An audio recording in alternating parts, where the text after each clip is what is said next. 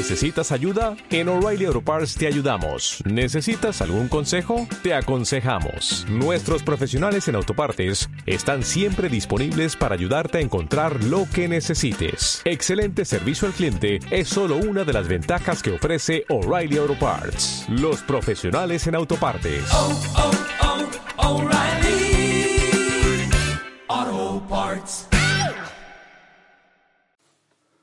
Por la señal de la Santa Cruz de nuestros enemigos, líbranos Señor Dios nuestro, en el nombre del Padre y del Hijo y del Espíritu Santo. Señor mío y Dios mío, creo firmemente que estás aquí, que me ves, que me oyes. Te adoro con profunda reverencia.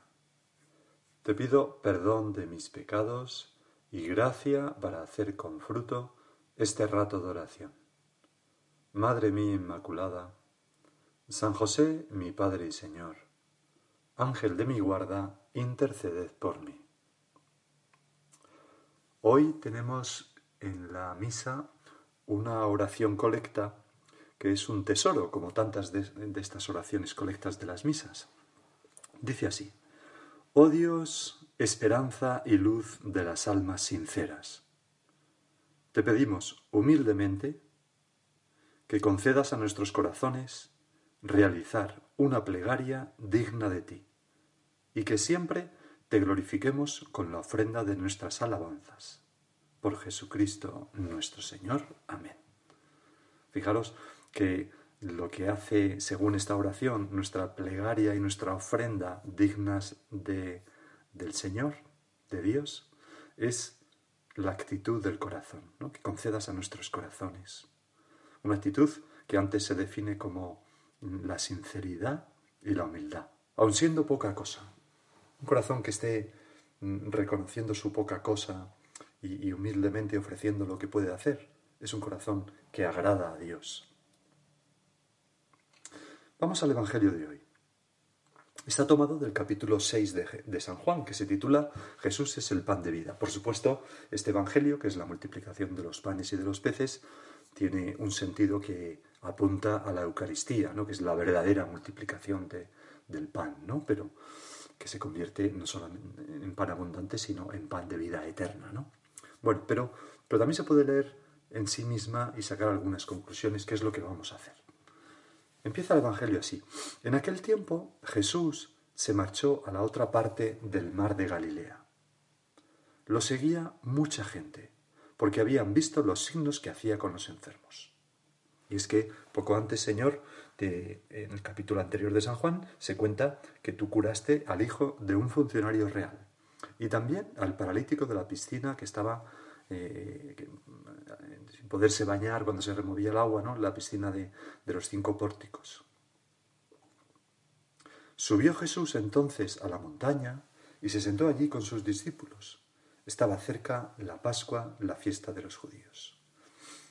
Ese lugar es, se llama Tajba, ¿no? Es un, una pradera que da al mar, que se conserva allí una iglesia donde tuvo lugar estos hechos.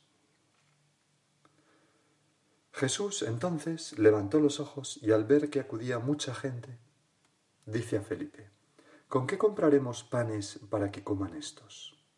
Lo decía para probarlo, pues bien sabía él lo que iba a hacer. A veces el Señor nos hace sentir nuestra pobreza o nuestra insuficiencia para alimentar a los demás, en un sentido real y en un sentido también metafórico. Todos nosotros, Señor, experimentamos que no somos capaces de remediar toda la escasez material del mundo, ni siquiera de nuestro entorno cercano, o no somos capaces de ayudar a los demás a remediar esa escasez que es la mayor pobreza, como decía Benedicto XVI, que es la ausencia de, de, de, Dios. O, o, que no sabemos qué más decir a una persona para ayudarle o para acercarle a Dios o para hacerle cambiar de algo que le está haciendo daño. O no somos capaces de dar todo el cariño y comprensión a las personas que queremos y que están a nuestro alrededor un cariño y una comprensión que necesitan, porque nos gustaría darlo, sí, Señor, pero nuestro carácter nos traiciona, el egoísmo a veces nos sale, el orgullo y no lo conseguimos, ¿no? Somos limitados. O quizás nos vemos mm, simplemente como unos pobres desgraciados, llenos de miserias, que poco podemos aportar a los demás.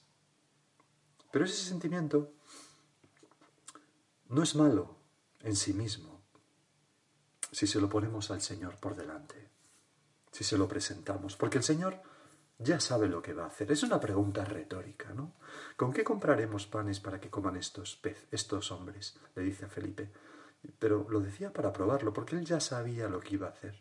Para probarlo y para hacernos caer en nuestra insuficiencia. Es lo que hemos leído en la colecta, ¿no? Oh Dios, esperanza y luz de las almas sinceras, te pedimos humildemente que concedas a nuestros corazones realizar una plegaria digna de ti y que siempre te glorifiquemos con la ofrenda de nuestras obras. Te pedimos, pues, esa humildad y esa sinceridad. Felipe, sigue diciendo el Evangelio, le contestó, doscientos denarios de pan no bastan para que a cada uno le toque un pedazo. Es el reconocimiento de nuestra nada. Un rápido cálculo y sale que imposible, ni en el mejor de los casos. Uno de sus discípulos, Andrés, el hermano de Simón Pedro, le dice, aquí hay un muchacho que tiene cinco panes de cebada y dos peces, pero ¿qué es eso para tantos? Andrés era una persona realista. ¿Qué es eso para tantos? Pero a la vez diligente. Había puesto los medios al oír al Señor había mirado hacia la gente, quizás había preguntado quién, tenía algo. Andrés no se engañaba, pero hacía lo que podía, ponía lo que estaba de su parte. Y es una combinación muy buena para la vida. Esa humildad y esa diligencia. Decir, mira, esto es lo que tengo, Señor. No es nada, pero es todo lo que he podido conseguir. De ese muchacho, que mm, aquí hay un muchacho que tiene cinco panes de cebada y dos peces, no sabemos ni el nombre, pero pero sí que era un chico generoso. Podemos imaginarnos que se llamara David. Quizás era de Cafarnaún porque está muy cerca de Tacpa, el mismo pueblo donde residía el Señor.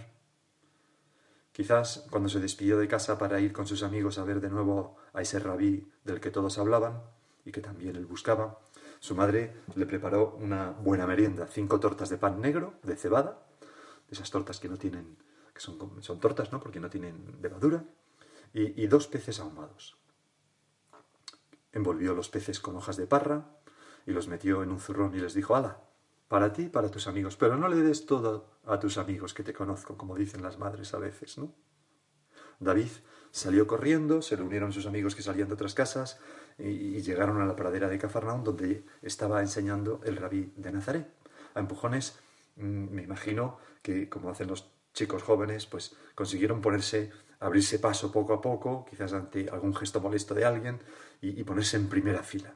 Y desde allí, este chico escuchó el diálogo de Jesús con Felipe y, con Andrés. Y entonces se le iluminó la cara, abrió su zurrón y le dijo a Andrés, yo, mm, yo tengo, mm, tengo esto, por si sirve.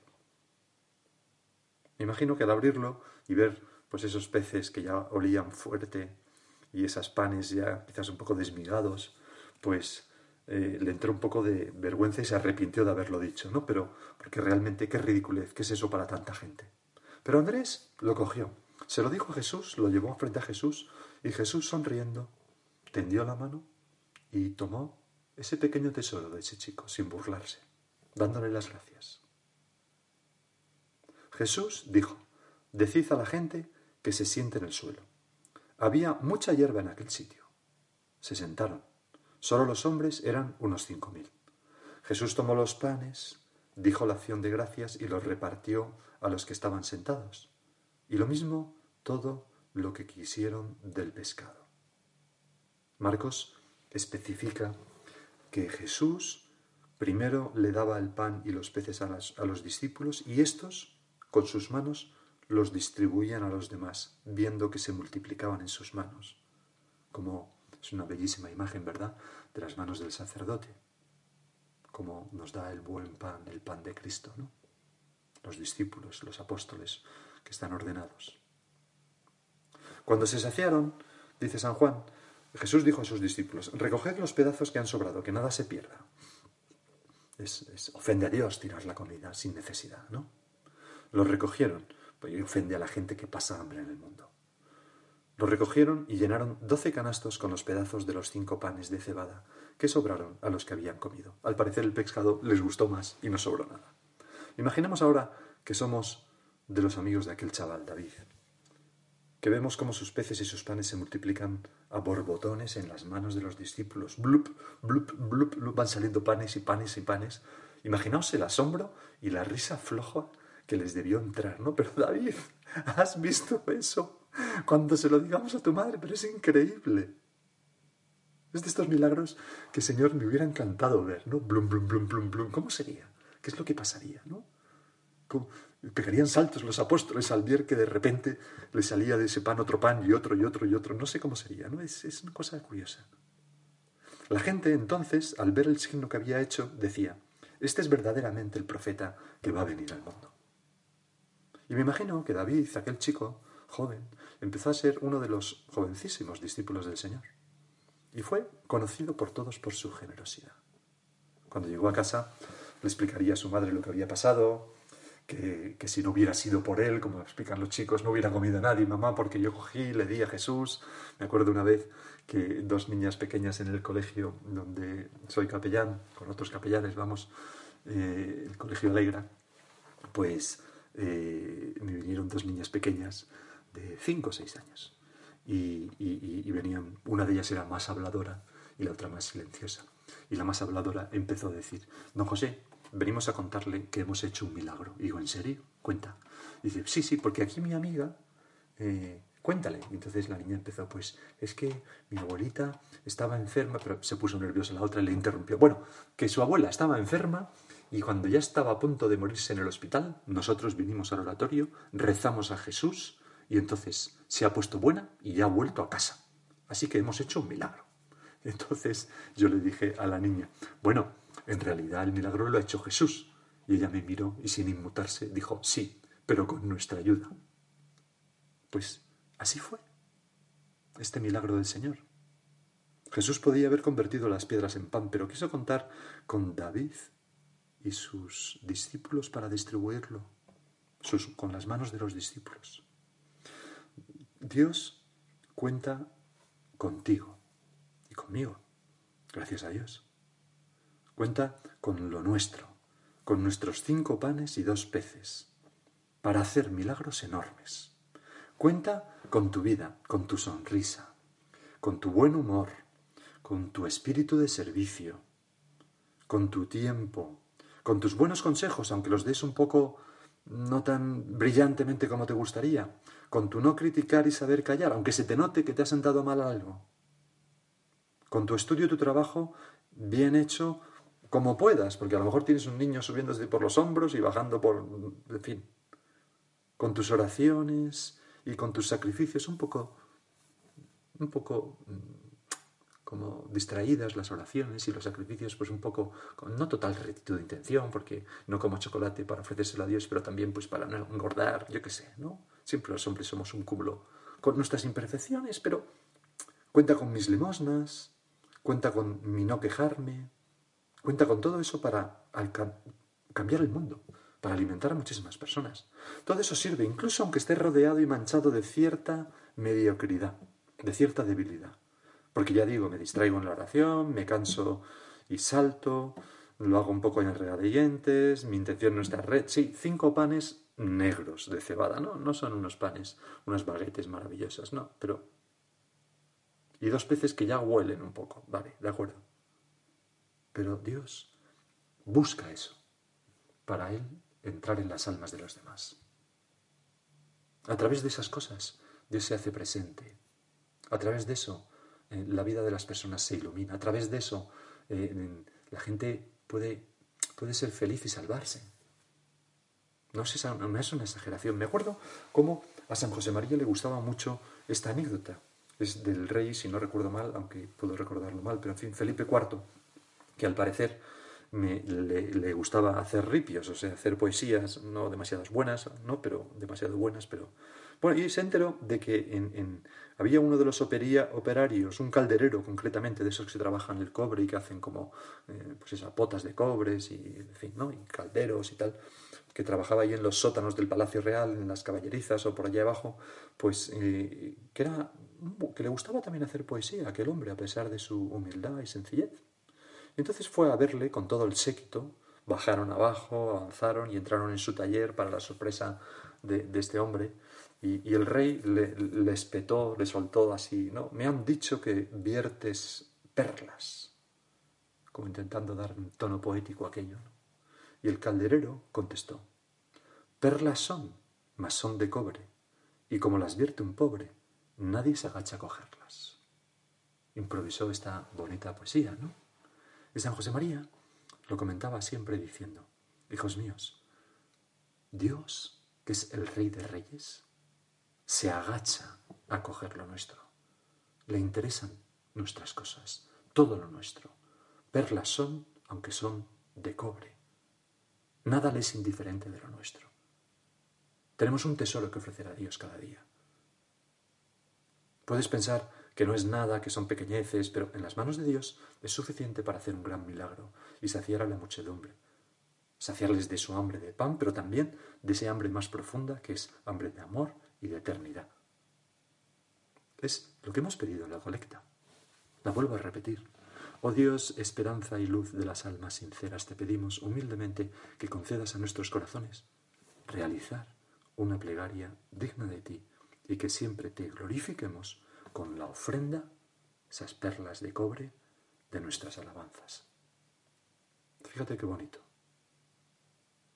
Ofrecer todas nuestras cosas a Dios, incluso las miserias, la humillación de fallar.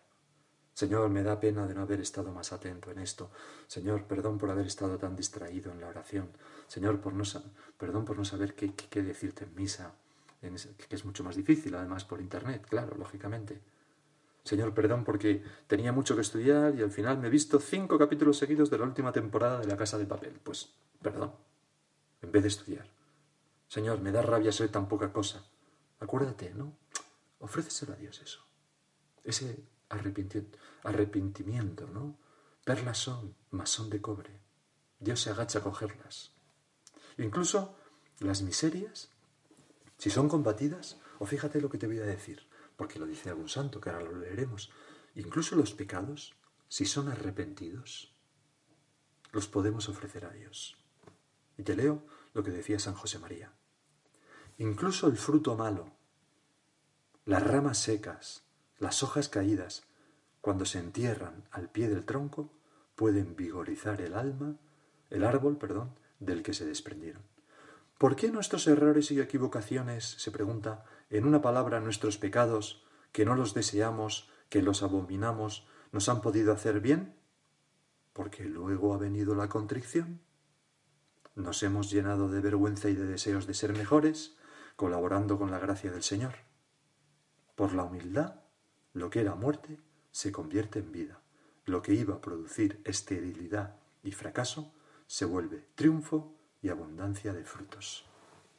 Señor, qué maravilla, ¿no? Qué, cuánta, esperanza tenemos que tener los cristianos, ¿no? Que cualquier cosa, da igual, ¿no? Sí, pues Señor, perdón por haberme portado mal. Te ofrezco el perdón de no haberme portado mejor. Y a veces, repito, que en esa oración colecta del principio, lo que nosotros pedimos es que conceda a nuestros corazones realizar una plegaria digna. O sea, a veces lo que hace grata a nuestras ofrendas y nuestras plegarias y nuestras oraciones es la actitud del corazón. Y a veces esa actitud mm, se hace muy buena, muy humilde con la conciencia del propio pecado. Virgil Georgen lo explicaba así. Las ostras, que son heridas, transforman su carne en nácar para cubrir su herida. Y el resultado de ello es la perla. Las ostras que gozan de buena salud no tienen perlas. Las ostras que no sufren son simplemente comestibles. Con los hombres sucede lo mismo. Son las heridas superadas, cubiertas de nácar, lo que origina la grandeza de los hombres. Es verdad, Señor, a veces pues una herida interior, un fallo, Una miseria se convierte en una perla. Perlas son, mas son de cobre. Y como las vierte un pobre, tú te agachas a cogerlas, Señor.